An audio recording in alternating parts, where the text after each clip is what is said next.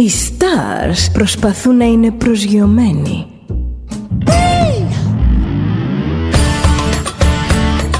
Ένα star είναι συνέχεια στον αέρα. Συνέχεια στον αέρα. Στο Δέλτα ζεις μαζί του.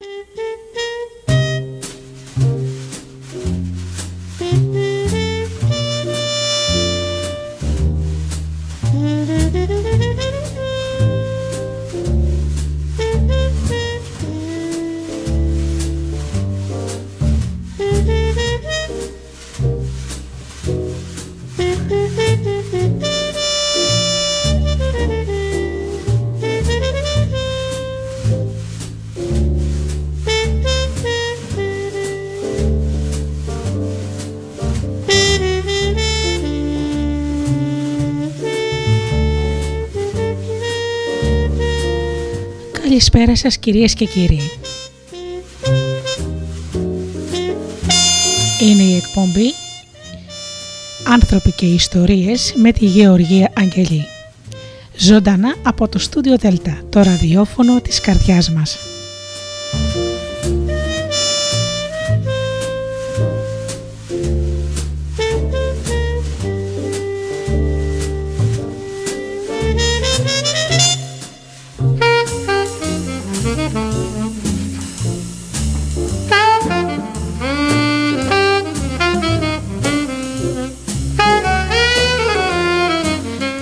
Καλησπέρα σας αγαπημένοι μου φίλοι. Η εκπομπή λοιπόν «Άνθρωποι και ιστορίες» σήμερα όπως πάντα κάθε Παρασκευή στις 8 το βράδυ.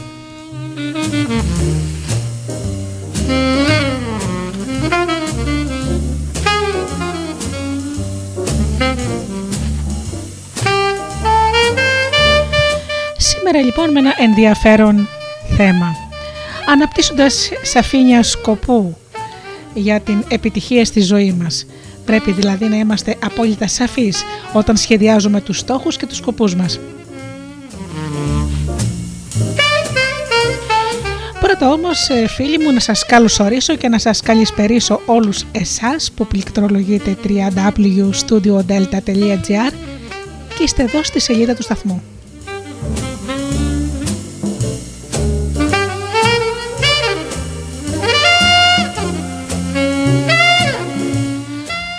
Καλησπερίσω τους ανθρώπους που μας ακούν από τις διάφορες μουσικές σελίδες τις οποίες φιλοξενούμαστε, όπως είναι το Live24.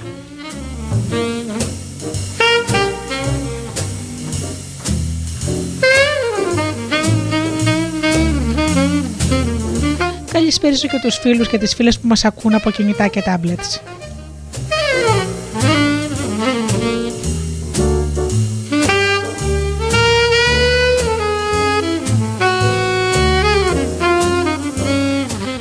Και βεβαίως την καλησπέρα μου και την αγάπη μου στους εκλεκτούς μου φίλους και συνεργάτες, τον Τζίμι, την Αφροδίτη και την Ωρα.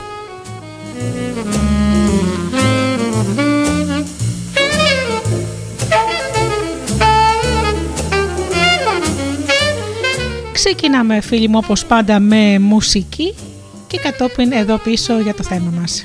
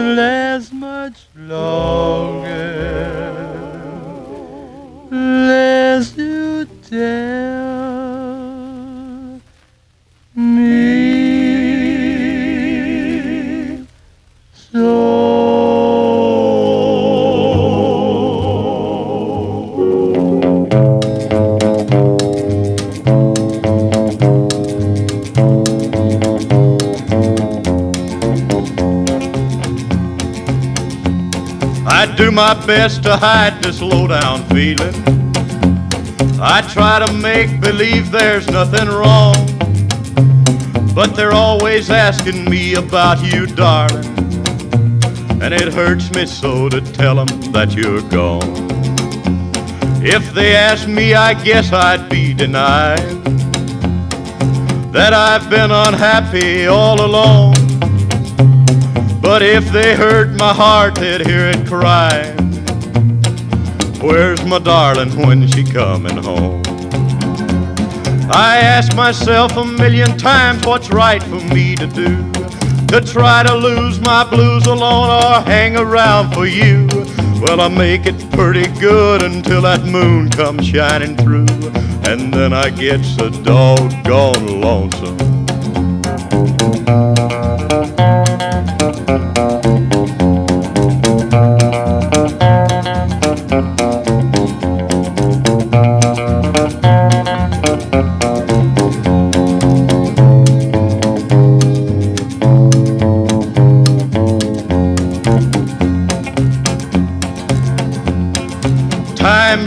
Still when you're awaiting. Sometimes I think my heart is stopping too. One lonely hour seems forever. Sixty minutes more to wait for you.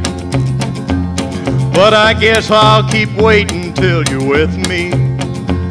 Cause I believe that loving you is right. But I don't care if the sun don't rise tomorrow if I can't have you with me tonight. Well, I know I'll keep on loving you cause true love can't be killed. I ought to get you off of my mind, but I guess I never will.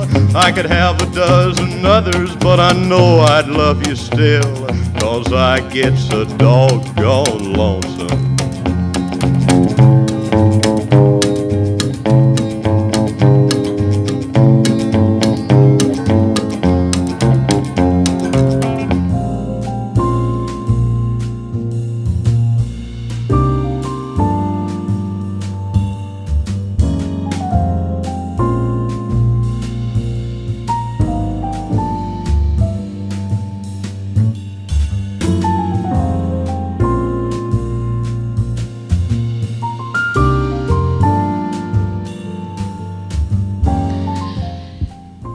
Η πρόοδος προς την επιτυχία αρχίζει με ένα θεμελιώδης ερώτημα φίλοι μου.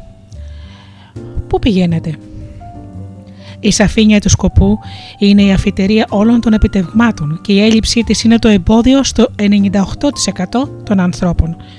Απλά και μόνο επειδή δεν καθορίζουν ποτέ πραγματικά τους στόχους τους για να αρχίσουν μετά να κινούνται για να τους πετύχουν. Μελετήστε κάθε άνθρωπο που γνωρίζετε ότι έχει πετύχει κάτι πολύ σημαντικό και θα δείτε ότι όλοι είχαν έναν σαφή κύριο σκοπό. Όλοι είχαν ένα πλάνο για να φτάσουν αυτό το σκοπό και όλοι αφιέρωναν το μεγαλύτερο μέρος των σκέψεων και των προσπάθειών τους προς αυτή την κατεύθυνση. Ο Κάρνεγκη ήταν ένας άνθρωπος που οδήγησε τους άλλους, τους ενέπνευσε να διατυπώσουν το σαφή κύριο σκοπό της ζωής.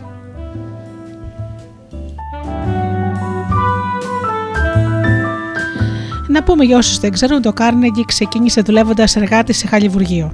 Επειδή είχε ένα σαφή κύριο σκοπό να παράγει και να εμπορευτεί καλύτερης ποιότητας χάλιβα από όλους τους άλλους, έγινε ένας από τους πλουσιότερους ανθρώπους της Αμερικής. Ο σαφής κύριος σκοπός του ήταν κάτι παραπάνω από μια επιθυμία. Ήταν φλογερός πόθος.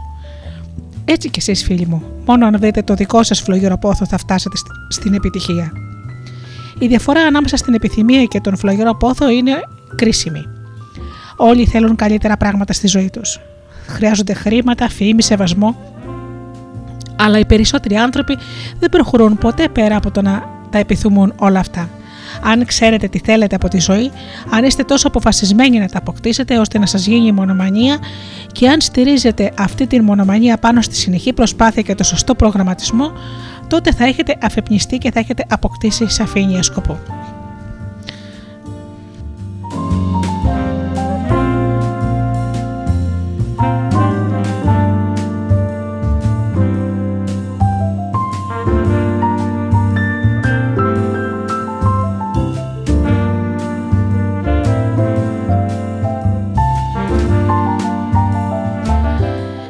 Ο Ράλφ Γουάλντο Έμερσον είχε πει «Μια και μοναδική ιδέα μπορεί να έχει μεγαλύτερο βάρος από το μόχθο όλων των ανθρώπων, των ζώων και των μηχανών για έναν αιώνα». Εφαρμόζετε λοιπόν στην πράξη τις ιδέες σας και τη σαφήνεια του σκοπού σας.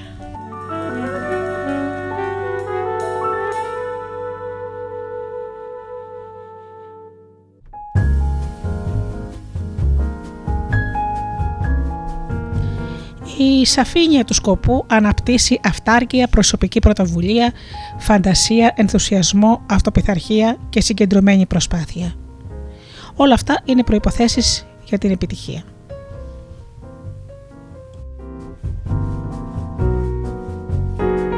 Στη συνέχεια της εκπομπής θα πούμε περισσότερες λεπτομέρειες τις συνεπάγονται αυτές οι ιδιότητες και πώς μπορείτε να τις αποκτήσετε, να τις αναπτύξετε και να τις ενσωματώσετε στο πλάνο της επιτυχίας σας. Η σαφήνεια του σκοπού φέρνει επίσης πλήθος και άλλα πλεονεκτήματα.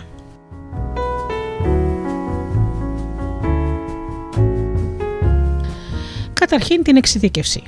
Η σαφήνεια του σκοπού ενθαρρύνει να εξειδικευτείτε και η εξειδίκευση οδηγεί στην τελειότητα. Η επιτυχία σας στη ζωή θα εξαρτηθεί σε μεγάλο βαθμό από την ικανότητά σας να μάθετε πολλά πράγματα πάνω σε ένα συγκεκριμένο τομέα και να πετύχετε μια εξαιρετική απόδοση σε αυτόν.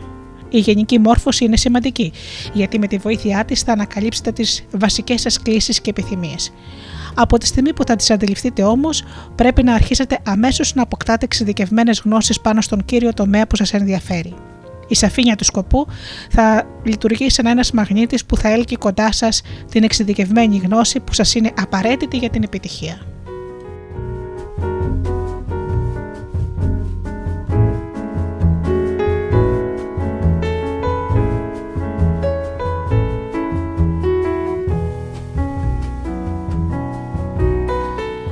Αφού καθορίσετε τον σαφή κύριο σκοπό σας, θα αρχίσετε να προγραμματίζετε το χρόνο και το χρήμα σας, καθώς και όλες τις καθημερινές σας προσπάθειες, έτσι ώστε να σας οδηγήσουν στην επίτευξη του κυρίου σκοπού σας. Ο χρονικός προγραμματισμός πάντα αποδίδει ωφέλη γιατί θα εκμεταλλεύεστε κάθε στιγμή για να προχωρήσετε προς το στόχο σας. Παράλληλα, θα χρησιμοποιείτε τα χρήματά σας με τον καλύτερο δυνατό τρόπο ώστε να προχωρήσετε με σιγουριά προς την επιτυχία.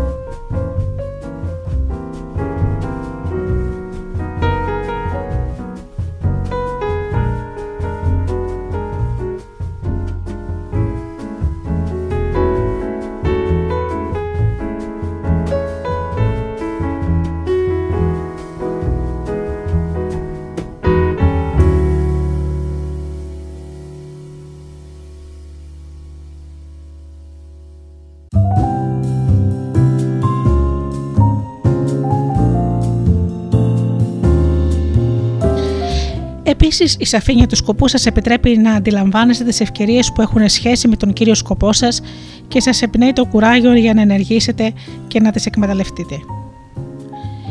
Υπήρχε ένας άνθρωπος, ο Έντουαρντ Μποκ, ήταν μετανάστης στις Ηνωμένες Πολιτείες και αρχικά έβγαζε το ψωμί του γράφοντας. Δημιούργησε μια ακμαία επιχείρηση με έξι υπαλλήλους που έκαναν βιογραφικά. Ένα βράδυ που πήγε στο θέατρο, πρόσεξε ότι το πρόγραμμα του θέατρου ήταν μεγάλο και δύσχρηστο, άσχημα τυπωμένο και καθόλου ελκυστικό. Τότε του ήρθε επιτόπου η ιδέα να φτιάξει ένα μικρότερο πρόγραμμα που θα ήταν πιο εύκολο να το κρατά κανείς, πιο όμορφο και θα περιλάμβανε ενδιαφέρον υλικό για ανάγνωση. Το όλο πρωί έφτιαξε ένα δείγμα προγράμματος και το παρουσίασε στο διευθυντή του θέατρου. Όχι μόνο θα πρόσφερε στο θέατρο ένα καλύτερο πρόγραμμα, αλλά θα το πρόσφερε δωρεάν με αντάλλαγμα να έχει αποκλειστικά δικαιώματα. Οι διαφημίσεις που θα έβαζε στο πρόγραμμα θα κάλυπταν το κόστος του και δεν του άφηναν κέρδος. Το θέατρο συμφώνησε και ο Μποκ συνεταιρίστηκε με ένα φίλο που ήταν πιο πεπειραμένος σε εκδοτικά και διαφημιστικά θέματα. Έκλεισαν γρήγορα όλα τα θέατρα στην πόλη για να αποφύγουν τον ανταγωνισμό. Η επιχείρηση πήγε πάρα πολύ καλά και τελικά διευρύνθηκε και δημιούργησε μια σειρά από περιοδικά, ενώ ο Μποκ έγινε αρχισυντάκτης του περιοδικού Ladies Home Journal. Αν μπορείτε να δείτε μια ευκαιρία τόσο εύκολα όσο βλέπετε τα ελαττώματα των άλλων, γρήγορα θα πετύχετε. Thank you.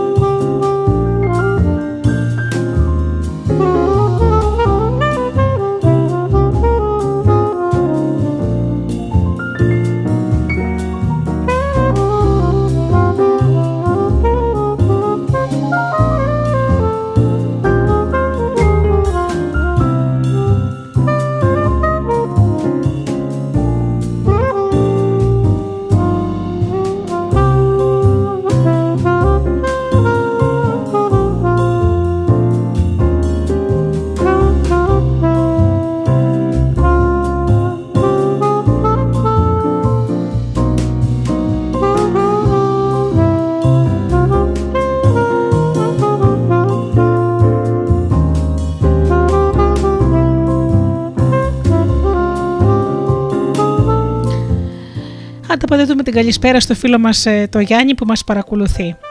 Όποιος ε, φίλος ή φίλη θέλει να μας στείλει κάποιο μήνυμα, μπορεί να το κάνει στο mail του σταθμού ή στην προσωπική μου σελίδα στο facebook Γεωργία Αγγελή με ελληνικούς χαρακτήρες.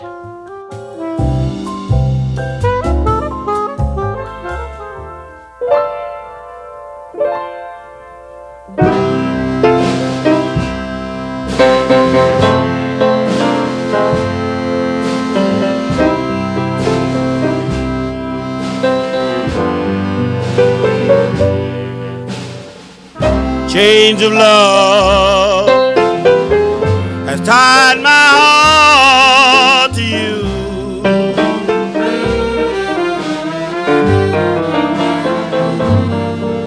Chains of love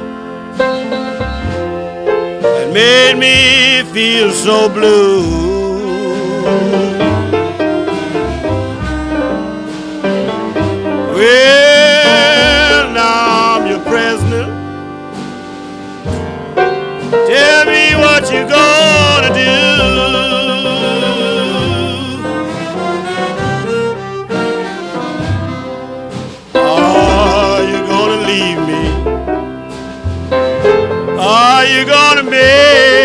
Me cry?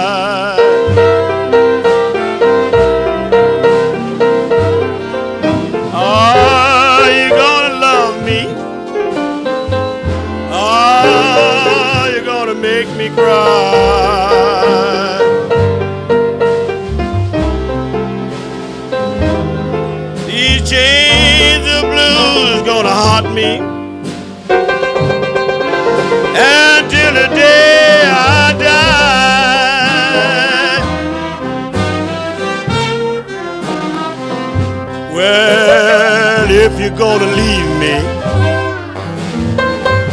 please won't you set me free?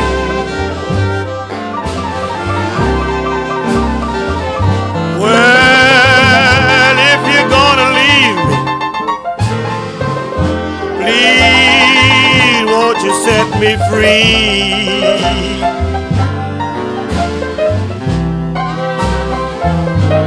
I can't stay here with these chains. Lesson you stay on here with me.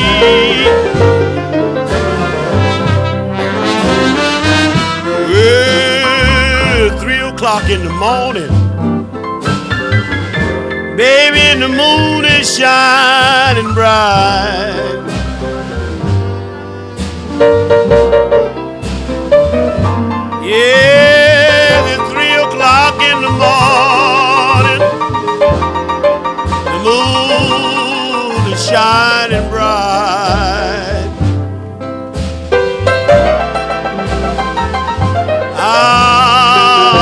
sitting here wondering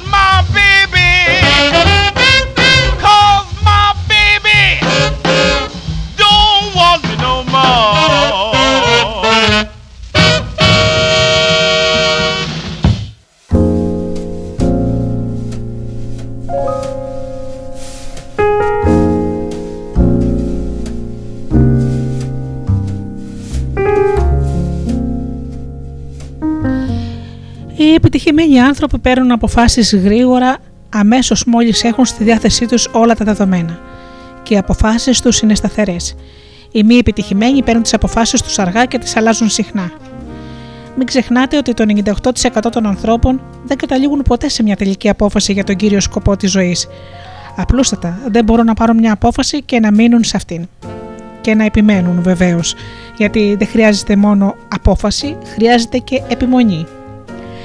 Πώς μπορείτε να ξεπεράσετε αυτή τη συνήθεια το να αποφεύγετε τις αποφάσεις, Αρχίστε με το αμέσως επόμενο πρόβλημα που θα αντιμετωπίσετε και πάρτε μια απόφαση. Πάρτε οποιαδήποτε απόφαση.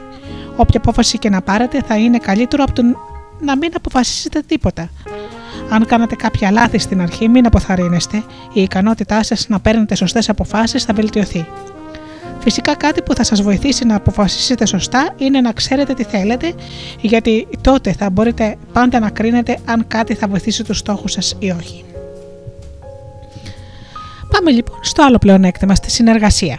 Η σαφήνεια του σκοπού θα σας δημιουργήσει σιγουριά για την ακαιρεότητα και το χαρακτήρα σας, πράγμα που προκαλεί την ευνοϊκή προσοχή των άλλων και εμπνέει τη συνεργασία τους.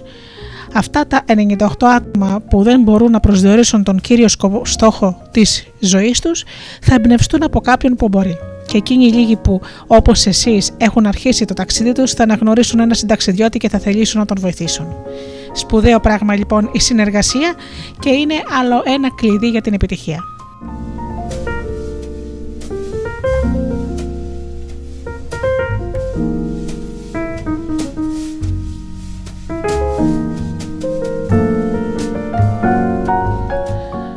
Το μεγαλύτερο όφελος από τη σαφήνεια του σκοπού είναι ότι ανοίγει το νου σας σε μια ιδιότητα που είναι γνωστή με το όνομα πίστη. Κάνει το νου σας θετικό και τον απελευθερώνει από τους περιορισμούς της αμφιβολίας, της αποθάρρυνσης, της αναποφασιστικότητας και των συστηματικών αναβολών. Αυτοί οι περιορισμοί είναι μερικά από τα μεγαλύτερα εμπόδια που θα αντιμετωπίσετε.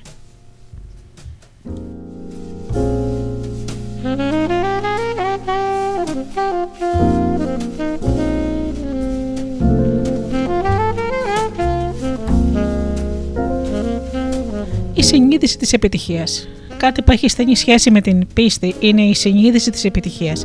Ο νους σας αγκαλιάζει την επιτυχία και αρνείται να δεχτεί την πιθανότητα αποτυχίας. Πριν από πολλά χρόνια ζούσε ένας νέος στο Salt Lake City. Ήταν εργατικός και οικονόμος και όλοι τον θαύμαζαν. Κάποια στιγμή όμως έκανε κάτι που έπεσε τους φίλους του ότι τρελάθηκε. Σήκωσε όλα του τα χρήματα από την τράπεζα και πήγε σε μια έκθεση αυτοκινήτων στη Νέα Υόρκη. Και γύρισε με ένα καινούριο αυτοκίνητο. Αλλά το χειρότερο δεν ήταν αυτό. Μόλις έφτασε σπίτι του, έβαλε το αμάξι στο γκαράζ, το σήκωσε με το γρίλο και άρχισε να το αποσυναρμολογεί κομμάτι-κομμάτι. Αφού εξέτασε όλα τα εξαρτήματα, το συναρμολόγησε πάλι.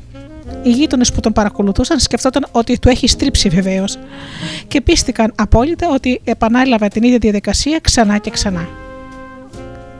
Αυτός ο άνθρωπος, ε, φίλοι μου, ήταν ο Walter Chrysler και οι νεοτερισμοί του έφεραν επανάσταση στην αυτοκινητοβιομηχανία. Σήμερα δεν υπάρχουν μεγάλες εταιρείες ούτε και ουρανοξύστες που να έχουν το όνομα των γειτόνων τους στο Salt Lake City. Των ανθρώπων που δεν είχαν τη διορατικότητα για να διακρίνουν την μέθοδο και την τρέλα του. Δεν είχαν ακούσει ποτέ για τη σαφήνεια του σκοπού και δεν ήξεραν ότι η συνείδηση της επιτυχίας οδηγεί τον άνθρωπο στην επιτυχία.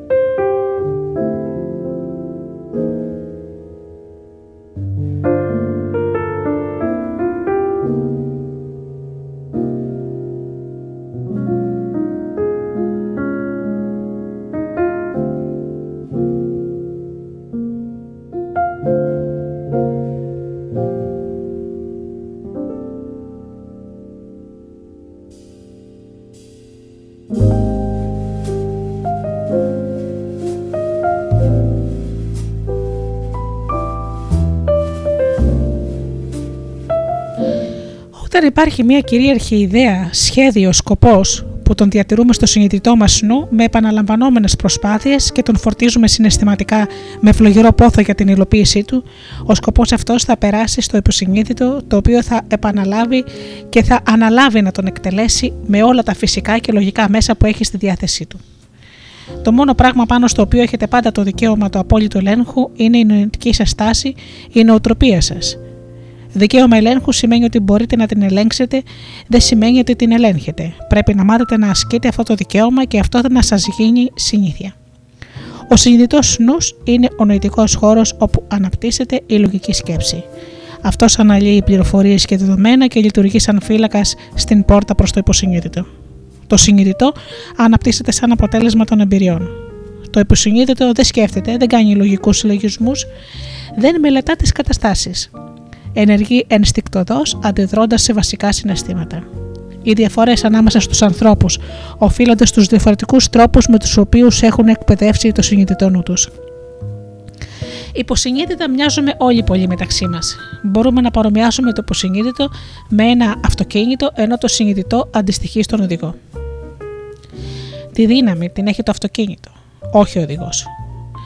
Ο οδηγός πρέπει να μάθει να ελέγχει και να κατευθύνει αυτή τη δύναμη. Ο υποσυνείδητος νους παίρνει κάθε εικόνα που μεταφέρεται σε αυτόν τον συνειδητό και είναι φορτισμένη με το έντονο συνέστημα. Σκεφτείτε λοιπόν αυτό το ζευγάρι του συνειδητού υποσυνειδήτου σαν μια κάμερα. Ο συνειδητός νους ενεργεί σαν το φακό, συγκεντρώνοντας την εικόνα των επιθυμιών σας και εστιάζοντας σε ένα σημείο πάνω στο φιλμ του υποσυνείδητου. Για να τραβήξει κανείς καλές φωτογραφίες με αυτή την κάμερα, πρέπει να κάνει ό,τι κάνει με οποιαδήποτε άλλη. Η εικόνα πρέπει να είναι εστιασμένη. Πρέπει να υπάρχει καλή έκθεση στο φως και να υπάρχει επίσης σωστός συγχρονισμός. Η σωστή εστίαση απαιτεί ένα καθαρό ορισμό του σκοπού. Η σύνθεση της φωτογραφίας πρέπει να γίνει με, με φροντίδα και ακρίβεια. Εσείς θα αποφασίσετε τι θα περιλαμβάνει το κάδρο. Ο σωστός συγχρονισμός καθορίζεται από την ένταση της επιθυμίας σας τη στιγμή της έκθεσης του φιλμ στο φως. Οι πεπειραμένοι φωτογράφοι σπάνια τραβούν μόνο μια φορά μια σημαντική σκηνή. Τη δουλεύουν ξανά και ξανά μέχρι να βγει η φωτογραφία όπως τη θέλουν. Αυτή η επαναλημμένη, συγγνώμη, αυτή η επαναλημμένη προβολή της εικόνας, της επιθυμίας σας στο υποσυνείδητο παίζει πολύ καθαριστικό ρόλο. Πρέπει να δουλέψετε ξανά και ξανά τη διαδικασία μέχρι να μεταφέρετε στο υποσυνείδητό σας ακριβώς την εικόνα που θέλετε. Μην φοβάστε να δημιουργήσετε τον εαυτό σας ε, μια έντονη συναισθηματική κατάσταση όταν αποτυπώνετε εικόνες στο υποσυνείδητό σας. Όταν ο σκοπός σας είναι καλός, δεν χρειάζεται να φοβάστε αυτό το είδος της αυτοποβολή.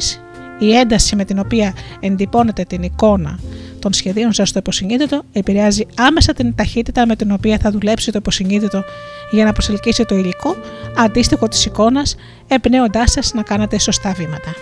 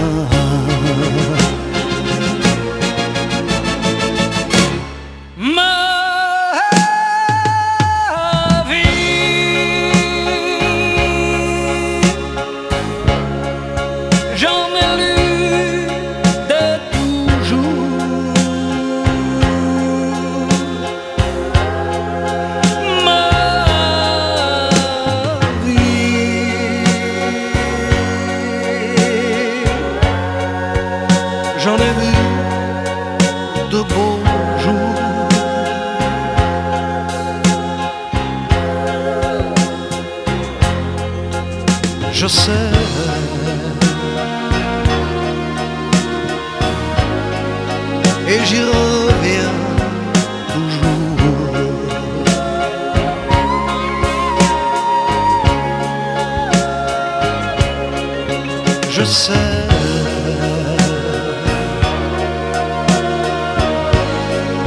Je crois trop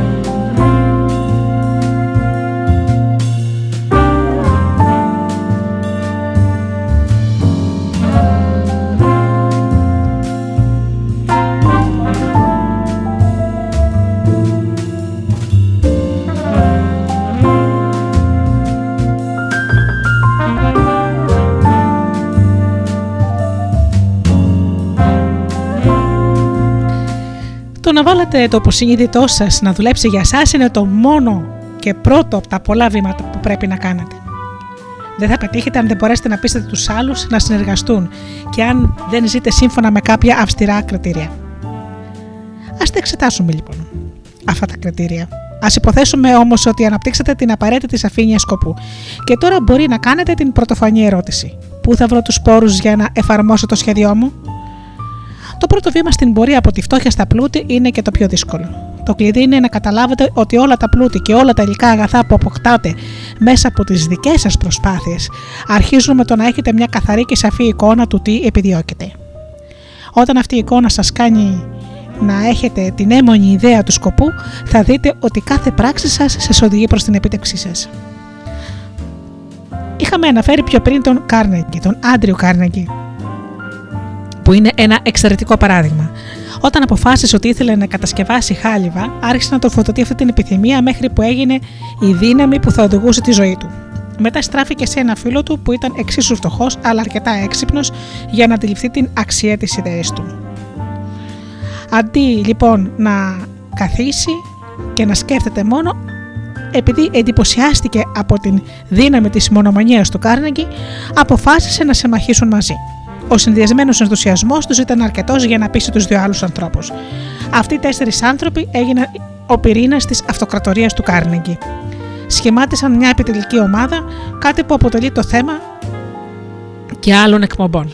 Μαζί λοιπόν κατάφερα κατάφεραν να βρουν το κεφάλαιο που ήταν απαραίτητο για να την πραγματοποιήσει της έμονης ιδέας του Κάρναγκη και όλοι δημιούργησαν μια τεράστια περιουσία. Δεν ήταν μόνο η σκληρή δουλειά που έκανε αυτούς τους ανθρώπους επιτυχημένους, μπορεί να ξέρετε αρκετά άτομα που δουλεύουν εξίσου σκληρά μες, με εσά σε ό,τι κάνουν, ίσως και πιο σκληρά ακόμη και δεν πετυχαίνουν ποτέ. Ούτε η μόρφωση παίζει ρόλο. Ο Σάμ Γουάλτον δεν πήρε ποτέ του υποτροφίες, αλλά έβγαλε περισσότερα χρήματα από όλους όσους σπούδασαν ποτέ στην Οξφόρδη. Η μεγάλη επιτυχία είναι αποτέλεσμα της κατανόησής μας και μιας θετικής νοοτροπίας. Η νοοτροπία σας δίνει δύναμη σε όλα όσα κάνετε.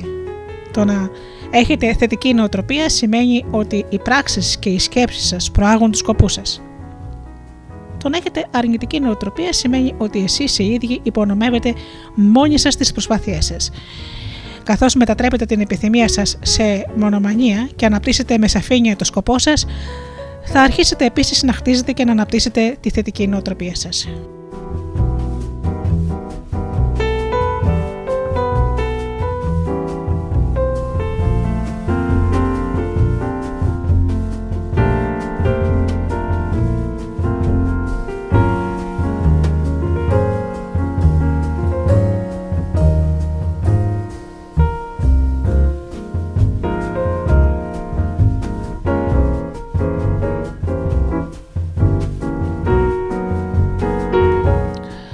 Ήταν ανόητο να νομίζετε ότι αφού αναπτύσσετε με σαφήνεια σκοπού και θετική νοοτροπία θα βρείτε αμέσως τους πόρους που χρειάζεστε.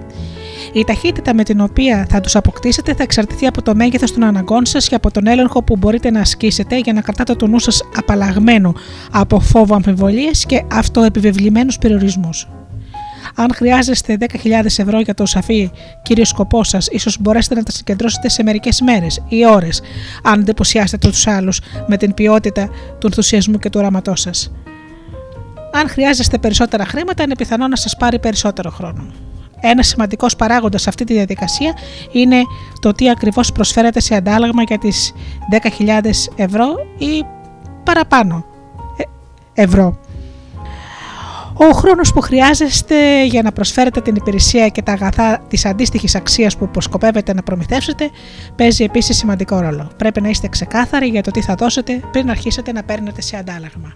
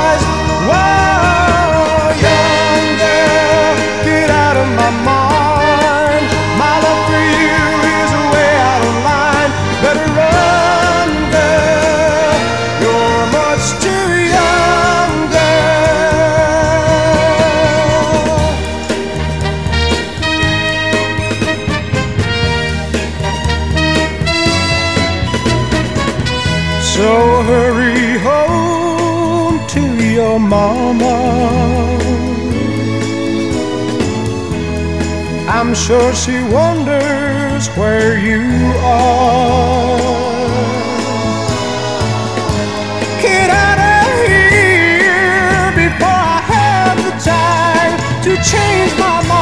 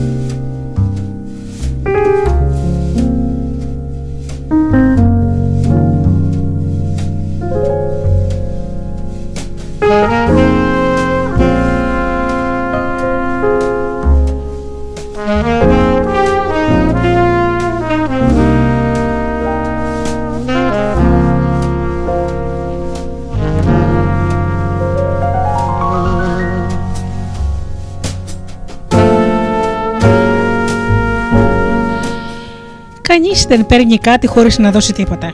Οι άνθρωποι που έχουν χρήματα θα τα δώσουν περιμένοντας να πάρουν κάτι σε αντάλλαγμα. Ένα προϊόν, μια υπηρεσία, μια αύξηση στο δικό τους κεφάλαιο. Δεν θα πετύχετε από τη μια μέρα στην άλλη. Βασικά δεν θα πετύχετε μέχρι να επιστρέψετε σε αυτούς που σας βοήθησαν όλα όσα τους χρωστάτε. Ο σαφής κύριος σκοπός σας πρέπει να περιλαμβάνει κάποιες σχετικές προσβλέψεις. Πρέπει να κουνάτε καταφατικά το κεφάλι συμφωνώντας με όλα αυτά και να έχετε αποφασίσει ότι σίγουρα θα τα καταφέρετε.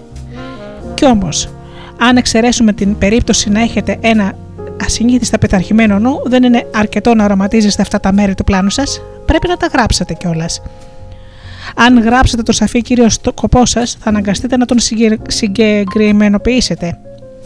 Θα αντιληφθείτε τα θετικά του σημεία και θα αποκαλυφθούν οι αδυναμίες του. Αν δεν μπορείτε να διατυπώσετε με λέξη αυτό που θέλετε να κάνετε, κατά πάσα πιθανότητα δεν είστε και πολύ σίγουροι για το σκοπό σας όσο νομίζετε.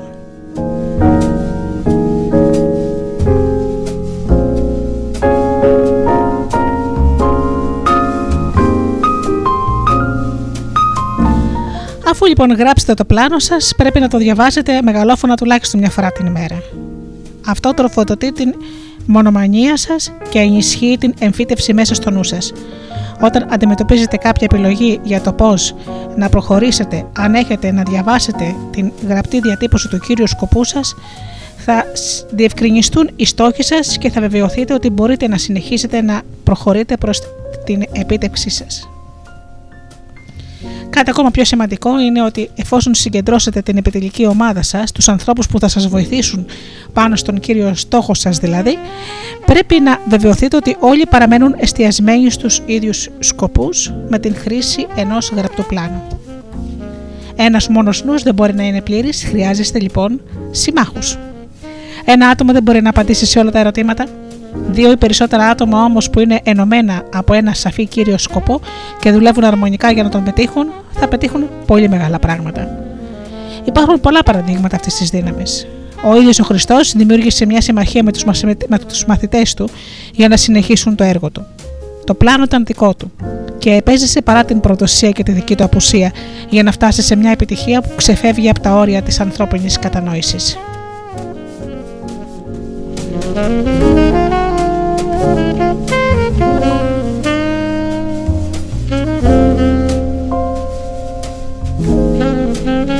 Thank you.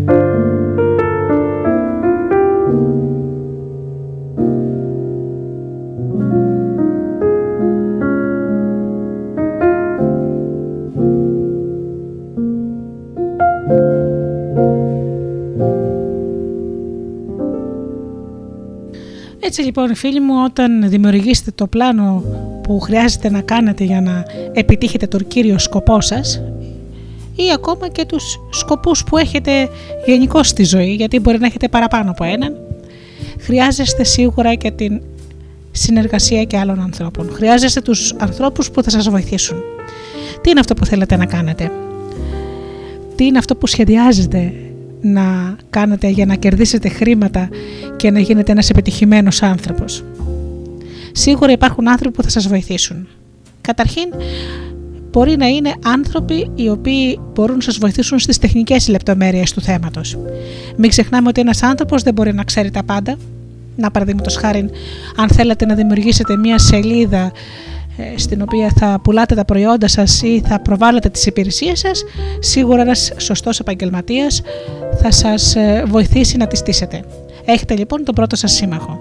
Και φυσικά συμμαχοί σας είναι και οι φίλοι και οι άνθρωποι που θα μιλούν για σας και που θα σας πενεύουν για τις υπηρεσίες και τα προϊόντα που θέλετε να προωθήσετε. Αν ο κύριος ε, στόχος σας ε, βέβαια δεν είναι μόνο επαγγελματικός, σίγουρα θα υπάρχουν άνθρωποι οι οποίοι θα σας βοηθήσουν στο να το επιτύχετε. Μπορεί να θέλετε να σπουδάσετε κάτι. Αυτομάτως θα ψάξετε για ανθρώπους οι οποίοι ξέρουν περισσότερες πληροφορίες για το αντικείμενο της ε, σπουδής σας και που θα σας βοηθήσουν βεβαίως να βρείτε τις σωστές πληροφορίες και τον τρόπο με τον οποίο θα κινηθείτε για να επιτελέσετε το σκοπό σας.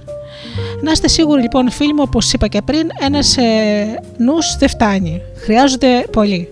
Και να είστε σίγουροι ότι, ότι από τη στιγμή που θα έχετε σαφή κύριο σκοπό σίγουρα θα βρεθούν και οι άνθρωποι οι οποίοι θα σας βοηθήσουν να τον επιτελέσετε.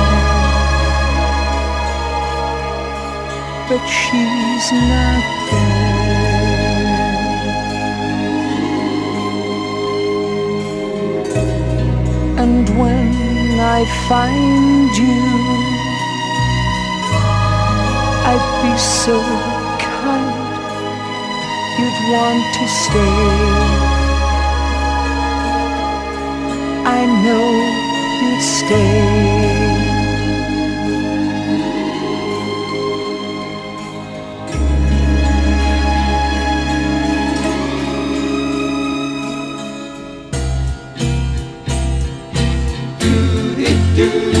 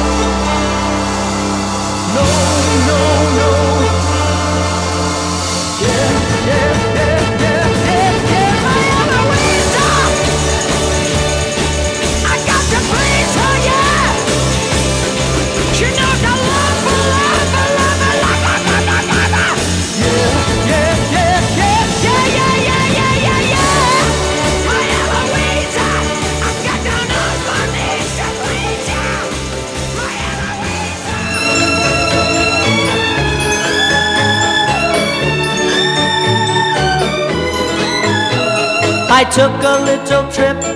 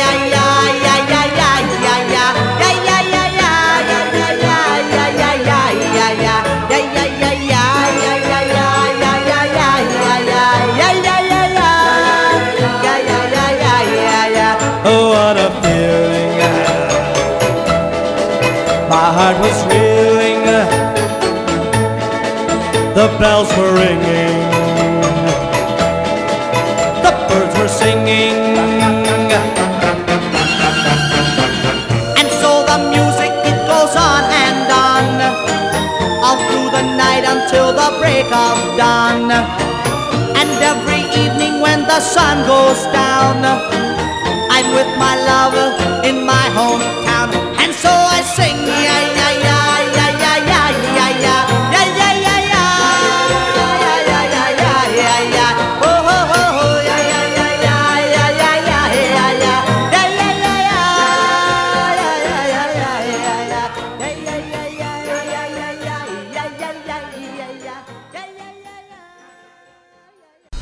το αφεντικό δεν σ' αφήνει να ακούς ράδιο στη δουλειά, απόλυσέ το. studiodelta.gr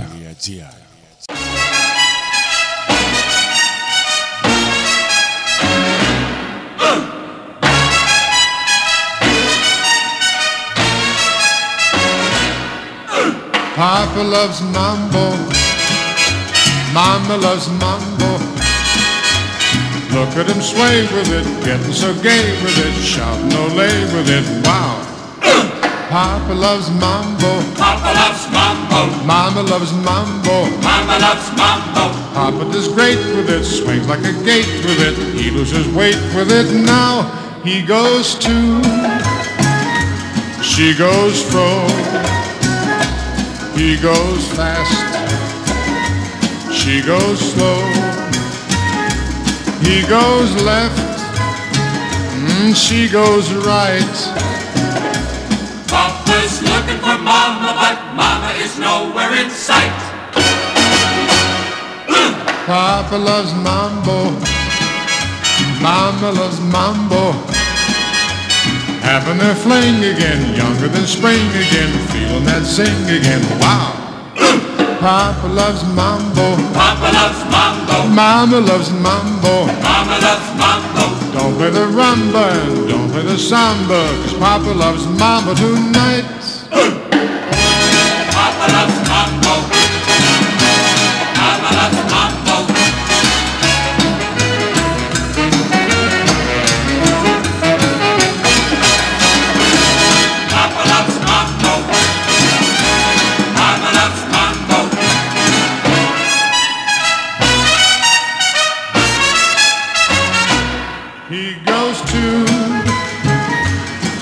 Goes fro.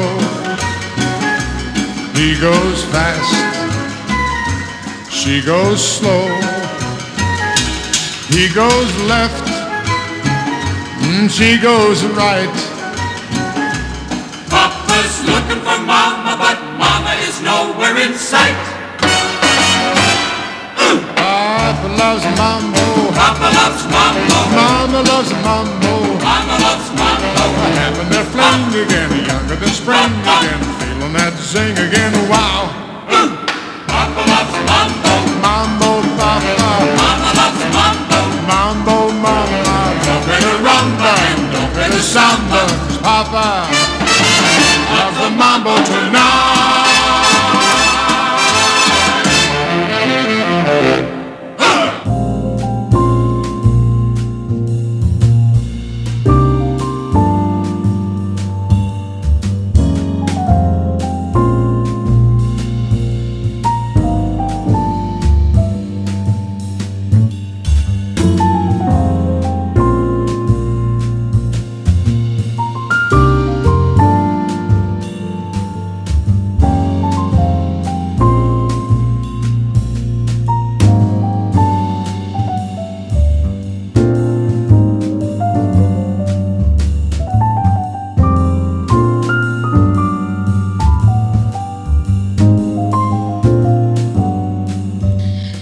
Λοιπόν φίλοι μου όταν είμαστε σαφείς ε, στους σκοπούς της ζωής μας έχουμε κάνει το πρώτο βήμα για την επιτυχία. Το να γράψετε ας πούμε σε ένα χαρτί ότι θέλετε να κερδίζετε πολλά χρήματα δεν είναι σαφές αυτό. Πρέπει να βρείτε και το επάγγελμα το οποίο σας ταιριάζει ή που θέλετε να κάνετε και να κερδίζετε χρήματα. Όταν λέτε ότι θέλετε να γίνετε παραδείγματος χάρη ο καλύτερος ε, δάσκαλος ε, που υπάρχει, αυτό είναι περίπλοκο, δεν περιέχει μόνο ένα πράγμα. Καταρχήν, αν είσαστε φοιτητή, θα πρέπει να αποφοιτήσετε. Ο πρώτος σκοπός είναι να αποφοιτήσετε με άριστα από το πανεπιστήμιο. Ένας ε, σκοπός, ε, φίλοι μου, δεν έχει μόνο ένα στάδιο, έχει πολλά. Έτσι λοιπόν, το να είστε σαφείς ε, σημαίνει ότι ξέρετε ακριβώς τι θέλετε. Ξέρετε όμως πόσο δύσκολο είναι φίλοι μου αυτό το να ξέρει κάποιος τι θέλει. Θεωρώ πως είναι και ο μοναδικός ε, σκο- ε, λόγος για τον οποίο οι περισσότεροι άνθρωποι δεν πετυχαίνουν στη ζωή τους. Δεν θε, ξέρουν ακριβώς τι θέλουν να κάνουν στη ζωή ή νομίζουν ότι θα είναι κάτι πιο απλό. Δηλαδή, θέλουν να τους έρθουν τα χρήματα παραδείγματος χάρη από ένα λαχείο.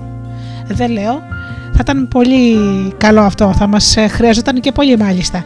Αλλά όμως ε, πόσες ελπίδες έχετε και πόσες πιθανότητες να πλουτίσετε και να περιμένετε να πλουτίσετε από το λαχείο; Αν θέλετε λοιπόν να κερδίζετε χρήματα, αγαπητέ, αγαπημένοι μου φίλοι, αν θέλετε να γίνετε ένας καλύτερος πατέρας ή μητέρα, αν θέλετε να βρείτε το σύντροφο της ζωής σας ή αν θέλετε απλά να πετύχετε στην εργασία σας, μια εργασία που έχετε ήδη, αυτό που, θέλετε, που πρέπει να κάνετε καταρχήν είναι να διευκρινίσετε από πού.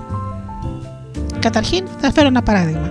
Θέλετε παραδείγματος χάρη να κάνετε μια σχέση, να δημιουργήσετε έναν ερωτικό δεσμό; Με το να κάθεστε σπίτι δεν πρόκειται ποτέ να γνωρίζετε τον άντρα ή τη γυναίκα που θα γίνει σύντροφός σας. Αυτό σημαίνει ότι θα γίνετε ένα κοινωνικό πλάσμα που θα πρέπει να βγαίνει έξω και να γνωρίζει ανθρώπους. Γνωρίζω προσωπικά ανθρώπους και φίλους οι οποίοι αυτή τη στιγμή δεν έχουν κάποιο τέρι και παραπονιούνται για την ατυχία τους. Όμως τους βλέπω, έχουν τις ίδιες συνήθειες, όταν σκολάσουν από τη δουλειά τους, κάθονται στο σπίτι και παίζουν με το κομπιούτερ ή βλέπουν τηλεόραση και δεν βγαίνουν καθόλου έξω. Ή βγαίνουν με τις ίδιες βγαίνουν με τις ίδιες και τις ίδιες παρέες, χωρίς να κάνουν κάτι για να γνωρίσουν καινούργια άτομα. Εγώ τους συστήνω να γραφτούν σε συλλόγους ε, ή να πάρουν κάποια σεμινάρια, να μάθουν σε κάποια σεμινάρια μερικά πράγματα. Τι σου αρέσει λοιπόν, έλεγα τις προάλλες σε μία εξαδέλφη μου. Σου αρέσει λόγω χάρη είναι ο παραδοσιακός χορός, πήγαινε γράψου σε κάποιες από τις αναρρύθμιτες σχολές παραδοσιακών χωρών ή σε κάποιο σύλλογο που συνήθως υπάρχει σε κάθε Δήμο. Εκεί θα δεις ανθρώπους, θα γνωρίσεις ανθρώπους που έχουν το ίδιο ενδιαφέρον με σένα να είσαι ανοιχτή την συμβούλευσα στο να κάνεις παρέα τους ανθρώπους που θα είσαστε μαζί, άντρες και γυναίκες. Μπορεί λόγω χάρη μια κοπέλα να έχει έναν φίλο, έναν ξάδερφο, τον αδερφό της, ο οποίος θα σου ταιριάζει. Με το να κάθεσαι λοιπόν μετά τη δουλειά στο σπίτι της συνέστησα και να μην βγαίνεις καθόλου έξω, να βγαίνεις με τις ίδιες και τις ίδιες φίλες ή να πηγαίνεις όταν θα βγαίνεις να, βγαίνεις, να πηγαίνεις μόνο για φαγητό, δεν πρόκειται να γνωρίσεις ποτέ κανέναν άνθρωπο ο οποίος θα γίνει σύντροφό σου. Αμέσως λοιπόν της έδωσα μερικές ιδέες. Έτσι λοιπόν, αν ο κύριος στόχος σου είναι να κάνεις έναν ερωτικό δεσμό, πρέπει να αρχίσεις να ανοίγεσαι στις κοινωνικές σου εκδηλώσεις. Αν ο σκοπός σου είναι να αποφοιτήσεις με άρεστα το πανεπιστήμιο, πρέπει να διαβάζεις περισσότερο, πρέπει να παρακολουθήσεις σεμινάρια, να διαβάζεις βιβλία, να βλέπεις ντοκιματέρ, οτιδήποτε έχει σχέση με τις σπουδές σου. Βέβαια, ο κύριος στόχος κάποιες της ζωής αλλάζει με τα χρόνια. Δεν μπορεί να είναι συνέχεια ο ίδιος. Κάποια στιγμή θα αποφυτίσει και κάποια στιγμή θα γνωρίσεις τον άνθρωπο που θέλεις ή θα έχεις το επάγγελμα που, με το οποίο θέλει να κερδίζεις χρήματα. Πάμε στο. Έτσι είναι η ζωή, γεμάτη στόχους. Έτσι λοιπόν, ε, φίλοι μου, ο στόχος, όπως είπαμε, μόλις κατακτήσεις το ένα σκέλος, θα πας αμέσως στο επόμενο. Όμως, σε κάθε σκέλος του σκοπού σου θα πρέπει να είσαι αρκετά ασαφή. Θα πρέπει να κάτσει κάτω και να το γράψεις. Και αυτό επιμένω, αγαπημένοι μου φίλοι. Επιμένω γιατί το να κάνεις γραπτός τους στόχους και τους σκοπούς σου και να το χωρίσεις μάλιστα σε βήματα είναι μια εργασία πάρα πολύ λεπτή η οποία θα σε βοηθήσει αρκετά στο να ξεκαθαρίσεις μέσα σου τι θέλεις, ένα αυτό, και δεύτερον στο να το διαβάζεις καθημερινά και να το κάνεις βίωμα. Όπως είπα και πριν, με αυτόν τον τρόπο ε, δημιουργείς το κατάλληλο υπόστρεμα στο υποσυνείδητό σου στο να δεχθεί τον κύριο σκοπό σου και να τον κάνει αυτομάτως πράξη και έργο. Μην ξεχνάμε ότι μπορούμε να υποβάλλουμε τον εαυτό μας στην επιτυχία. Όπως είδαμε λοιπόν και το ωραίο παράδειγμα πιο πριν, αν το υποσυνείδητο είναι το όχημα, το συνειδητό είναι ο οδηγός. Δεν έχει σημασία ο οδηγός πάντα, αλλά το όχημα. Έτσι λοιπόν, εφόσον έχεις στα χέρια σου στο τιμόνι της ζωής σου, είσαι λοιπόν ο οδηγός του υποσυνείδητου, το υποσυνείδητο, μπορείς να χαράξεις την πορεία και να του βάλεις εσύ το υλικό που θέλει. Έτσι λοιπόν, ε, φίλοι μου, σας συνιστώ σαν πρώτο, πρώτη δουλειά που θα κάνετε είναι να καθίσετε και να γράψετε τον κύριο σκοπό της ζωής σας. Και από εκεί και πέρα να ψάξετε πρώτον με ποιους ανθρώπους πρέπει να συνεργαστείτε και τι πρέπει να κάνετε για να το πετύχετε και να χωρίσετε τα βήματά σας. Όλα αυτά θα τα κάνετε γραπτός. Γραπτός, γιατί μόνο έτσι μπορούν να εντυπωθούν και να γίνουν αρκετά σαφή στο υποσυνείδητό σας και στον εγκεφαλό σας. Κάντε το καθημερινά. Διαβάστε το καθημερινά. Έχει το δίπλα στο κομμωδίνο σου. Βάλτε το στο, με ένα μαγνητάκι στο ψυγείο σου. Διάβαζε το κάθε μέρα. Έτσι λοιπόν ε, θα δεις ότι σε λίγο θα ανοίξει το μυαλό σου και θα έχεις καινούργιες ιδέες και καινούργιες ευκαιρίες γιατί μην ξεχνάμε ότι εμείς δημιουργούμε τη ζωή που θέλουμε να κάνουμε. Εμείς είμαστε οι απόλυτοι κυρίαρχοι. Εμείς είμαστε οι καλλιτέχνες. Εμείς είμαστε ο Λεωνάρντο Νταβίτσι του ζωγραφικού πίνακα της ζωής μας. Και αυτό μπορεί να ακούγεται λίγο τραβηγμένο, αλλά όμως είναι αλήθεια. Τι εικόνα, τι εικόνα έχεις για τη ζωή σου, τι θέλεις να κάνεις; Θέλεις να πετύχεις; Ή η εικόνα σου είναι μια θλιβερή ύπαρξη ο εαυτός σου αποτυχημένη, χωρίς χρήματα να πεινάει ή να είναι εντελώς μόνος. Αν το σχεδιάζεις και το βλέπεις συνεχώς έτσι, δυστυχώς έτσι θα γίνει.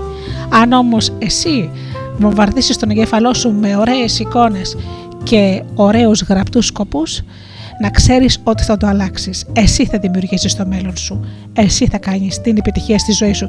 Και μην ξεχνάμε ότι η επιτυχία δεν είναι μόνο τα χρήματα πάντα. Είναι βέβαια και τα χρήματα, αλλά όμως χρειάζονται και πολλά άλλα πράγματα. Εσύ αυτό που χρειάζεται να κάνεις είναι απλά το να είσαι σαφής.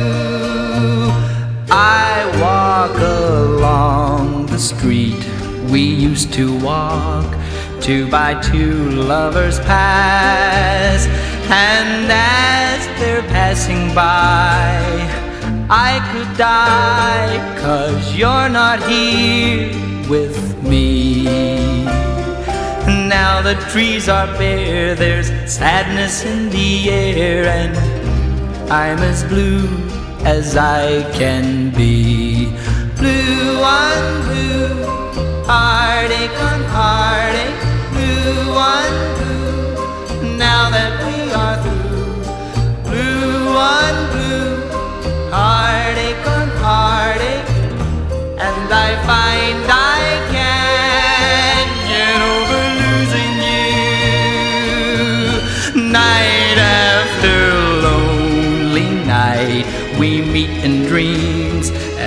I run to your side.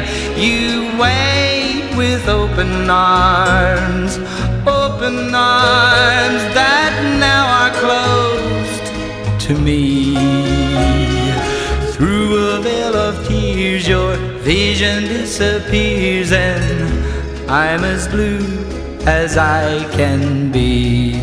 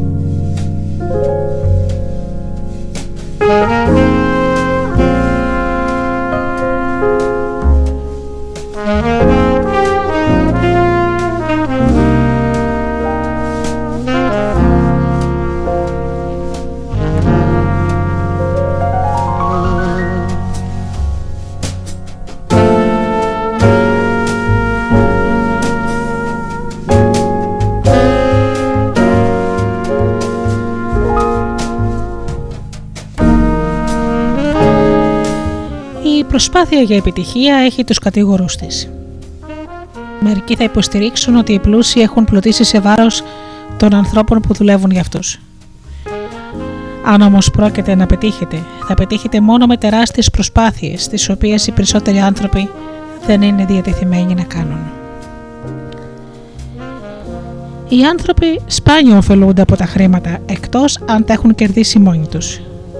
Πόσες φορές έχετε διαβάσει για ανθρώπους που κέρδισαν μεγάλα ποσά σε λαχεία, πρώτο ή λότο και χρεοκόπησαν μερικά χρόνια αργότερα; Ή για κληρονόμους μεγάλων περιουσιών που έχουν μεγαλώσει μέσα στα πλούτη και πέφτουν θύματα εθισμών όπως το αλκοόλ, τα ναρκωτικά και τα τυχερά παιχνίδια; Πόσες φορές τα έχουμε ακούσει αυτά, φίλοι μου; Αυτοί οι άνθρωποι λοιπόν τους ήρθαν τα χρήματα, αλλά λόγω του ότι δεν ξέρουν, δεν μπορούν να τα διαχειριστούν, ύστερα από κάποιο χρονικό διάστημα τα χάνουν και μένουν πιο φτωχοί από ό,τι ήταν πιο πριν.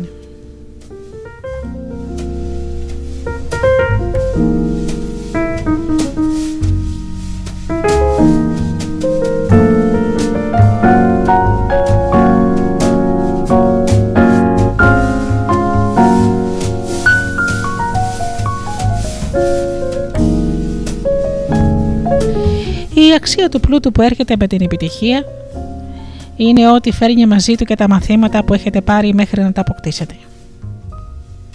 Για να γίνετε πλούσιοι θα μάθετε ότι η επιτυχία έρχεται μόνο όταν είστε διατεθειμένοι να αναλάβετε μεγάλες ευθύνες και να προσφέρετε αδιάκοπα αγαθά και υπηρεσίες που είναι αληθινά πολύτιμες. Οι περισσότεροι άνθρωποι δεν θα ήθελαν να είναι τόσο αφοσιωμένοι σε ένα σαφή κύριο σκοπό όσο πρέπει να είσαστε εσείς. Αν αποκτούσατε μια περιουσία και μετά τους την προσφέρατε με την προϋπόθεση να φέρονται ακριβώς όπως θα φερόσαστε κι εσείς, οι περισσότεροι δεν θα δεχόντουσαν την ευθύνη. Λίγοι όμως θα την δεχόντουσαν και αυτοί είναι οι άνθρωποι που ξέρουν να πετυχαίνουν στη ζωή. Οι περισσότεροι όπως είπαμε φίλοι μου δεν θέλουν τις ευθύνες. Άλλωστε πολλές φορές έχουμε πει ότι η ελευθερία στη ζωή είναι να αναλαμβάνεις ευθύνες, πράγμα που οι περισσότεροι άνθρωποι δεν μπορούν να το κάνουν.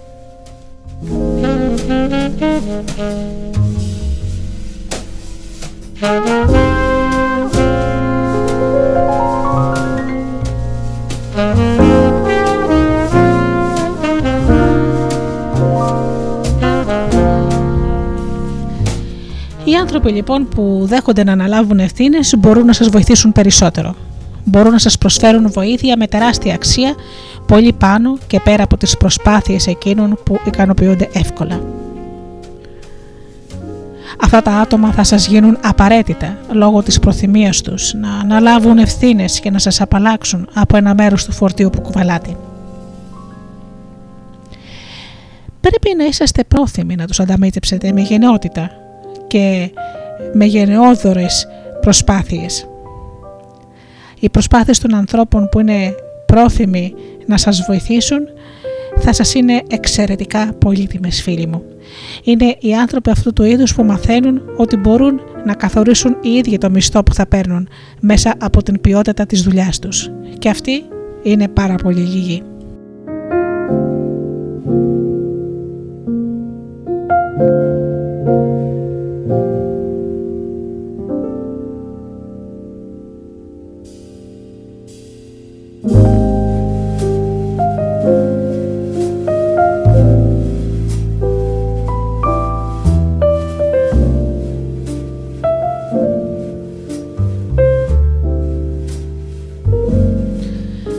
Γενικώ, ε, φίλοι μου, ουσιαστικά ο μισθός ενός ατόμου, η αμοιβή του γενικότερα, καθορίζεται από το είδος της υπηρεσίας που προσφέρει, την ποσότητα και την ποιότητα αυτής της υπηρεσίας, συν την οτροπία με την οποία την προσφέρει.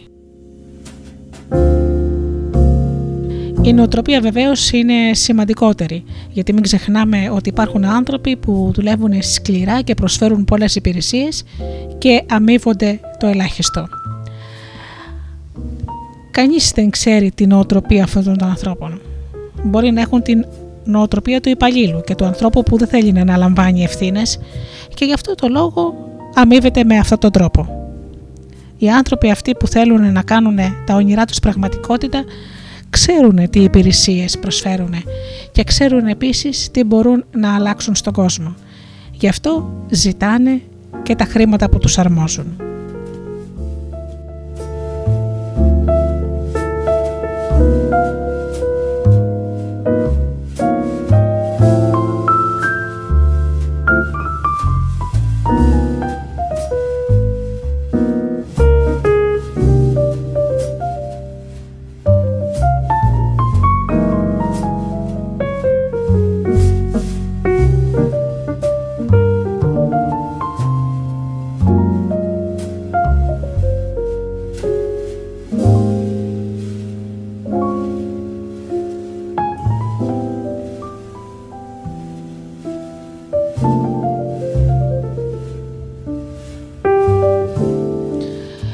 Εκατομμύρια άνθρωποι αγωνίζονται να τα βγάλουν πέρα με τους μισθούς που παίρνουν.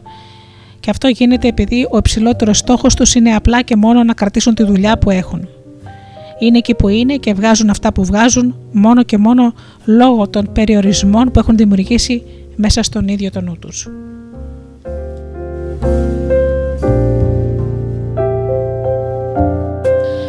Όπως είπαμε και πιο πριν φίλοι μου, εμείς δημιουργούμε τη ζωή που θέλουμε. Αυτοί οι άνθρωποι, επειδή φοβούνται να χάσουν τη δουλειά τους, δεν ρισκάρουν και δεν προσπαθούν να κάνουν τίποτα παραπάνω. Και γι' αυτό κερδίζουν αυτά που κερδίζουν. Και αυτό μιλάμε τώρα για το 90% των ανθρώπων αυτού του πλανήτη.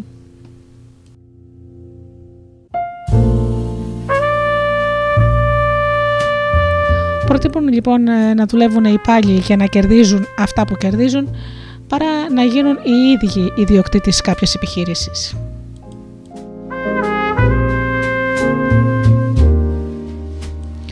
Το να είσαι ιδιοκτήτης επιχείρησης και να είσαι ελεύθερος επαγγελματίας, τουλάχιστον στις μέρες μας, είναι εξαιρετικά δύσκολο γιατί έχεις να παλέψεις με πολλές αντικσότητες και κυρίως έχεις να παλέψεις με το κράτος που βάζει βαθιά το χέρι του στην τσέπη σου για να σου πάρει όσο περισσότερο γίνεται δυνατόν από τα χρήματα που κερδίζεις ή και από τα χρήματα που δεν κερδίζεις.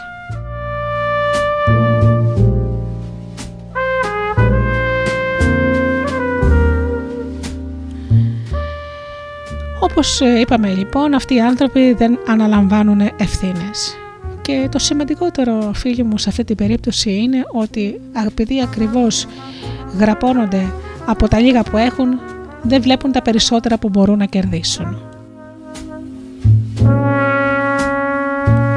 Και βεβαίως δεν έχουν κανένα κύριο σκοπό στη ζωή τους και ούτε τον έχουν ε, προσδιορίσει με σαφήνεια.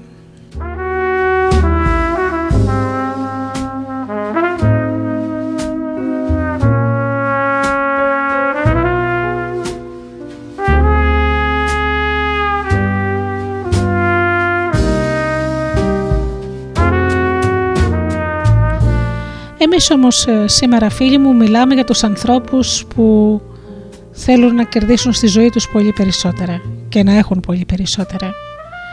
Σε αυτούς τους ανθρώπους απευθύνομαι σήμερα και γι' αυτό λέγω για την σαφήνεια του κυρίου σκοπού της ζωής τους. Το να είσαι σαφής σε οτιδήποτε θέλεις, αυτό που λέμε δηλαδή ότι ξέρεις τι θέλεις, είναι το πρώτο βήμα που πρέπει να κάνεις για να το πετύχεις.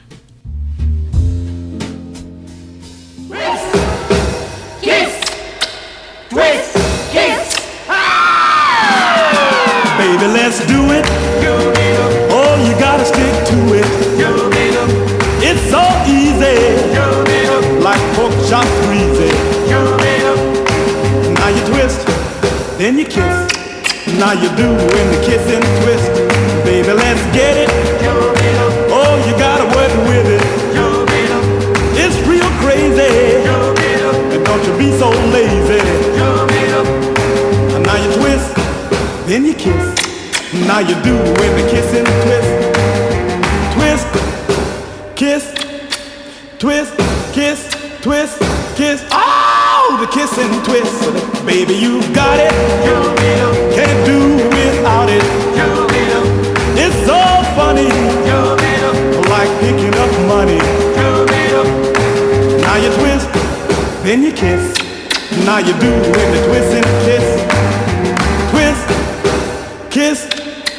Twist, kiss, twist, kiss. Ow! The kiss and twist, baby.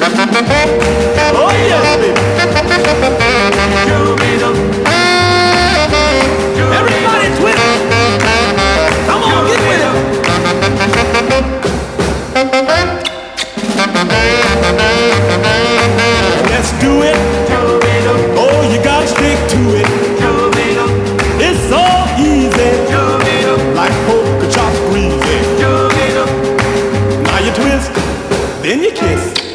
Now you do with the kiss and twist. Baby, let's get it. Oh, you gotta work with it. It's real crazy. Don't you be so lazy. First you twist, then you kiss. Now you do in the kiss and twist. Twist, kiss, twist, kiss, twist, kiss. Ow! The kiss and twist. Baby, you got it. It. Well, since my baby left me, well, I found a new place to dwell. Well, it's down at the end of Lonely Street, that heartbreak hotel where I'll be. I'll be just so lonely, baby. Well, I'm so lonely. I'll be just so lonely, I could die. Oh, Although it's always crowded, and you still can find some room for broken-hearted lovers to cry there in the gloom. Be so, I'll be so lonely, baby. I'll be so lonely. I'll be so lonely, they could die. Now the bellhop's tears keep flowing, and the desk clerk's dressed in black. Well, they've been so long on the street, they'll never, never look back and think of so, it's so lonely, baby. Well, they're so lonely, well, they're so lonely, they could die. Well, if your baby leaves you, and you got a tale to tell, well, just take a walk down on the street to Heartbreak Hotel, where you will be, where you will be so lonely, baby. Well, you'll be lonely, you'll be so lonely, you could die.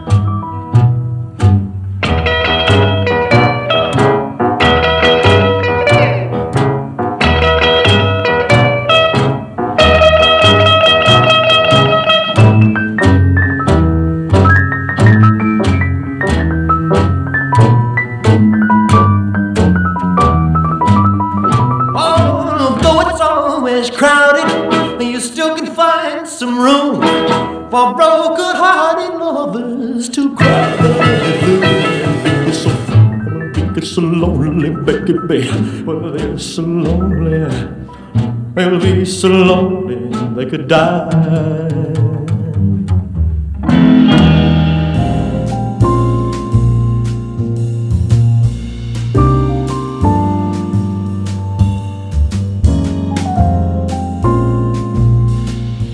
Υπάρχει μια θεωρία που εμφανίζεται κάθε τόσο, ότι οι ευκαιρίες για επιτυχία είναι λιγότερες τώρα από ό,τι στο παρελθόν. Ότι η χώρα μας έχει φτάσει στο όριο της επιτυχίας της και ότι ο κόσμος κυριαρχείται από εκείνους που έχουν ήδη χρήματα και ότι η επιτυχία είναι ένας περιορισμένος χώρος που είναι ήδη γεμάτος. Αυτό δεν είναι τίποτα παραπάνω από μια θεωρία. Δεν υπάρχει, φίλοι μου, έλλειψη ευκαιριών, υπάρχει μόνο έλλειψη φαντασίας. Αμέτρητοι άνθρωποι αποκτούν νέα πλούτη καθημερινά, είτε η οικονομία πηγαίνει καλά, είτε όχι. Τα μόνα όρια που αναγνωρίζουν είναι εκείνα που υπάρχουν μέσα στο ίδιο του στο νου. Όποιος φωνάζει δεν υπάρχουν ευκαιρίες, απλώς βρίσκει είναι άλοθη για την απροθυμία του να αναλάβει ευθύνες και να χρησιμοποιήσει τη φαντασία του. Η προσφορά ενός χρήσιμου αγαθού, οι υπηρεσίες που χρειάζεται ο κόσμος είναι εξίσου πολύτιμη τώρα όσο ήταν και παλιά και καθημερινά εμφανίζονται νέοι τομείς δραστηριότητας.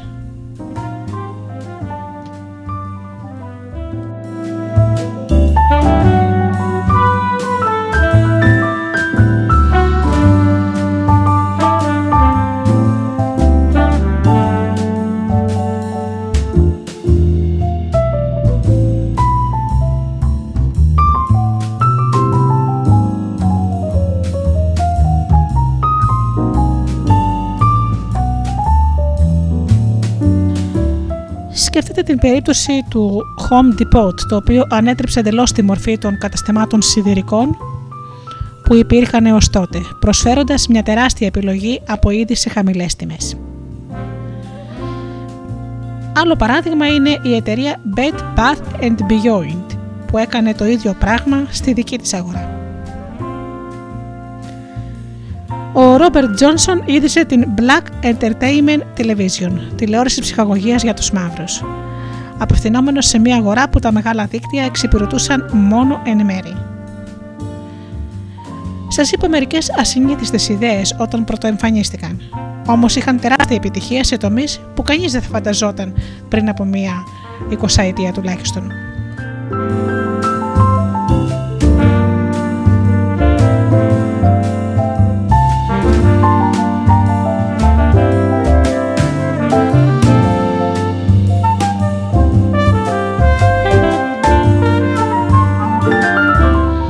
Μία ιστορία για ένα μέλος του Κογκρέσου που έζησε γύρω στις αρχές του αιώνα και ήθελε να καταθέσει ένα νομοσχέδιο που θα έκλεινε το γραφείο ευρυσιτεχνιών με το σκεπτικό ότι δεν υπάρχει τίποτα άλλο να εφευρεθεί πια. Όλα όσα άξιζαν τον κόπο είχαν εφευρεθεί ήδη. Αν γελάτε με αυτή την ιδέα, τότε γελάστε και με όποιον σας πει ότι η εποχή των ευκαιριών έχει περάσει ανεπιστρεπτή.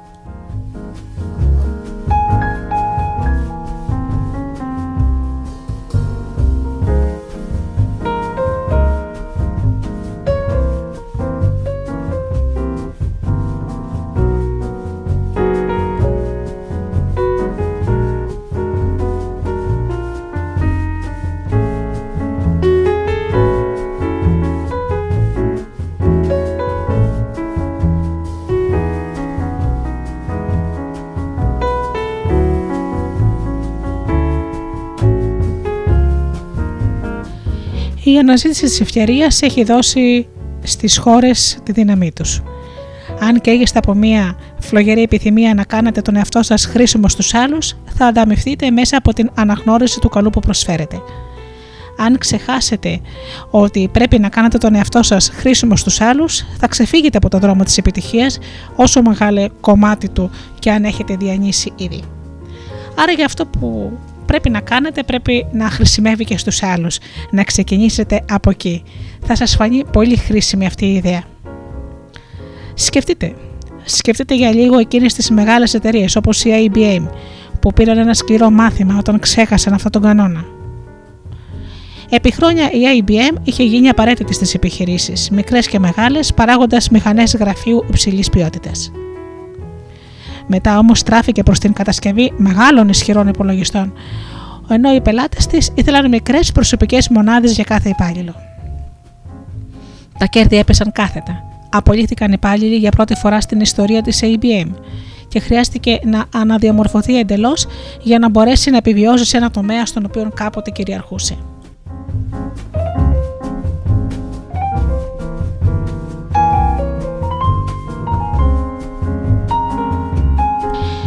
Εκείνο που έχασε η ABM ήταν η επιθυμία, η επιθυμία για γνώση και προθυμία να την αποκτήσει. Οι άνθρωποι της έπαψαν να αναρωτιούνται τι θέλουν οι πελάτες και δεν έκαναν τον κόπο να προσπαθήσουν να μάθουν. Δεκάδες μικρότεροι κατασκευαστές ηλεκτρονικών υπολογιστών που διέθεταν αυτό το χαρακτηριστικό μπήκαν στην αγορά και έκαναν περιουσίες. Γράψτε λοιπόν αυτή την ιδιότητα στο σαφή κύριο σκοπό σας και ποτέ μην παραβλέψετε την αξία της. Τα επιτεύγματά σας, όπως και τα επιτεύγματα μιας εταιρείας, καθορίζονται πάντα από τη φιλοσοφία με την οποία σχετίζεστε με τους άλλους. Αν ενεργείτε με βάση την προθυμία σας να προσφέρετε κάτι χρήσιμο σαν αντάλλαγμα για αυτό που ζητάτε, ο κόσμος θα αναγκαστεί να σας ανταμείψει με τον τρόπο που θέλετε. Η αναγνώριση αυτού του γεγονότος είναι το κεντρικό στοιχείο που έκανε την κάθε Ήπειρο μεγάλες, δημιούργησε μεγάλες χώρες στην κάθε Ήπειρο. Ο πολυτιμότερος φυσικός πόρος δεν είναι τα ορυκτά αποθέματα ούτε τα όμορφα δάση. Είναι η νοοτροπία και η φαντασία των ανθρώπων κάθε γενιάς που έχουν συνδυάσει την πείρα με τη μόρφωση για να προσφέρουν αγαθά και υπηρεσίες που βελτιώνουν τη ζωή των άλλων. Ο πραγματικός πλούτος είναι η άειλη δύναμη της σκέψης.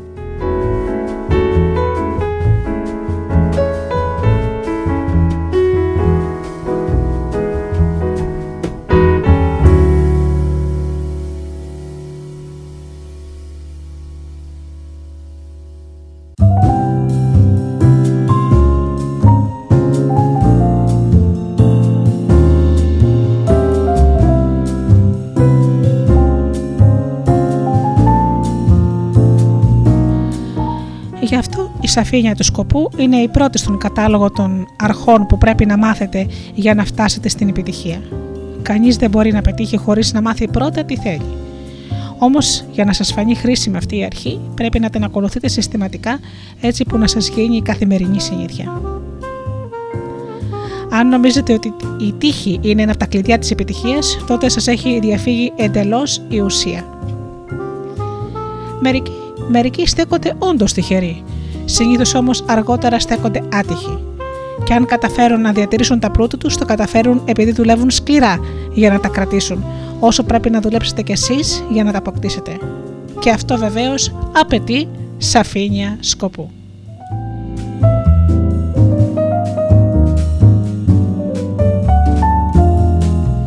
Σκληρή δουλειά, σχεδιασμός, συνεργασίες, οράματα. Να μερικά συστατικά της επιτυχίας, αλλά πάνω απ' όλα σαφήνεια σκοπού. Είναι το πρώτο σας βήμα.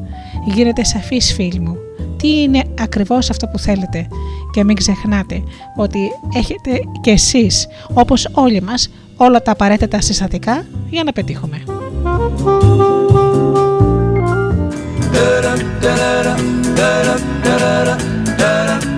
When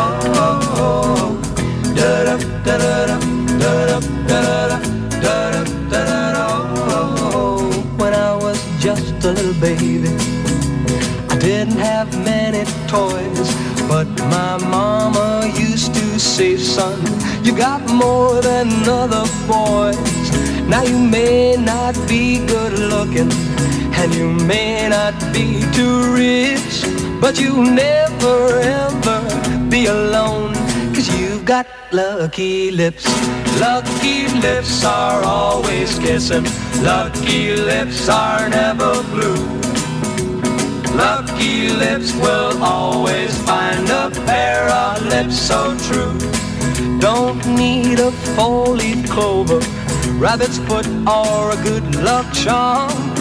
With lucky lips you'll always have a baby in your arms.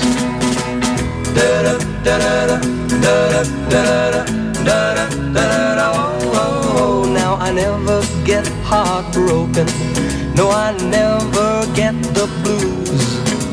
And if I play that game of love, I know I just can't lose.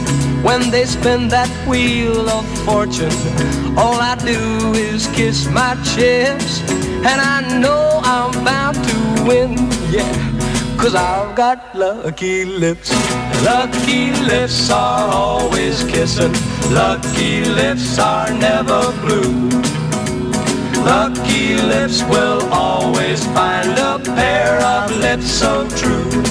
Don't need a four-leaf clover, rabbit's foot, or a good luck charm. With lucky lips, you'll always have a baby in your arms. Oh, lucky lips are always kissing. Lucky lips are never blue. Lucky lips will always find need a four-leaf clover, rabbit's foot, or a good luck charm. With lucky lips, you'll always have a baby in your arms.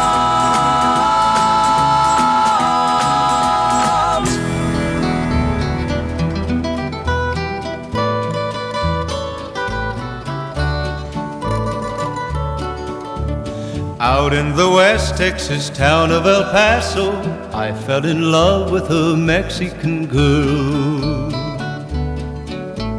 Nighttime would find me in Rose's cantina. Music would play and Felina would whirl. Blacker than night were the eyes of Felina, wicked and evil while casting a spell. My love was deep for this Mexican maiden. I was in love, but in vain I could tell. One night a wild young cowboy came in, wild as the West Texas wind.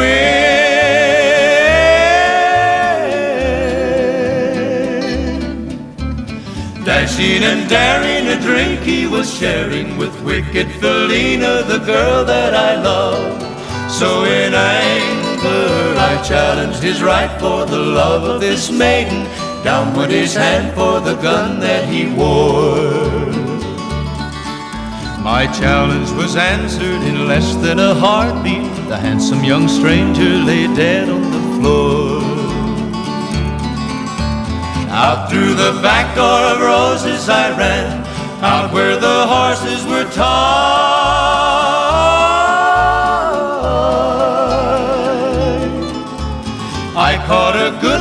It looked like it could run up on its back and away I did ride. Just as fast as I could from the West Texas town of El Paso out to the badlands of New Mexico. Back in El Paso, my life would be worthless. Everything's gone in life, nothing is left. It's been so long since I've seen the young maiden. My love is stronger than my fear of death. I saddled up and away I did go, riding alone in the dark.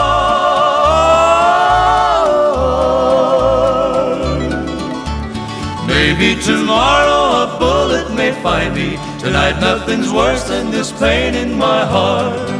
And at last here I am on the hill overlooking El Paso. I can see Rosa's cantina below.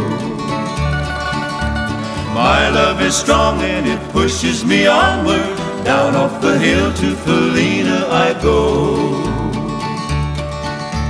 Off to my right I see five mounted cowboys. Off to my left, right a dozen or more.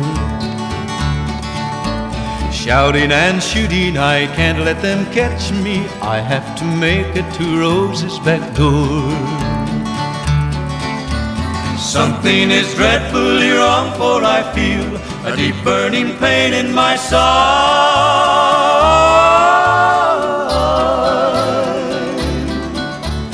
Though I am trying to stay in the saddle, I'm getting weary, unable to ride. But my love for Felina is strong, and I rise where I've fallen. Though I am weary, I can't stop to rest. I see the white puff of smoke from the rifle. I feel the bullet go deep in my chest. From out of nowhere, Felina has found me, kissing my cheek as she kneels by my side. Cradled by two loving arms that I'll die for. One little kiss and Felina, goodbye.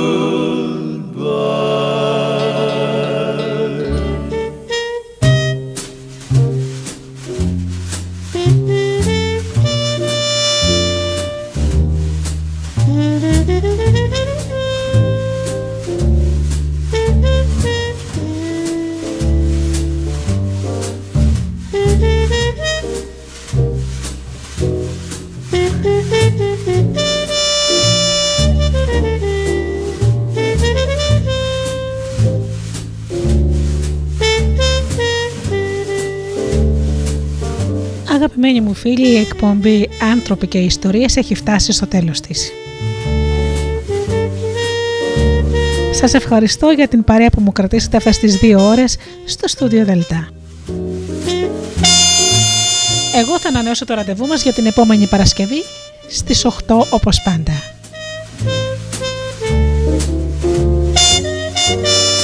Και ως τότε φίλοι μου σας εύχομαι να περνάτε καλά, να είσαστε καλά και αγαπήστε τον άνθρωπο που βλέπετε κάθε μέρα στον καθρέφτη. Καλό σας βράδυ.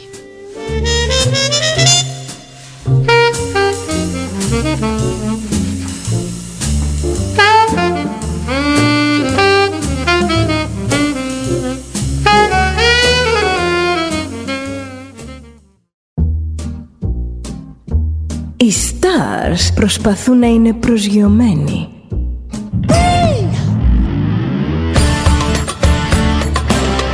Star είναι συνέχεια στον αέρα. Συνέχεια στον αέρα. Στούντιο Δέλτα. Ζεις μαζί του.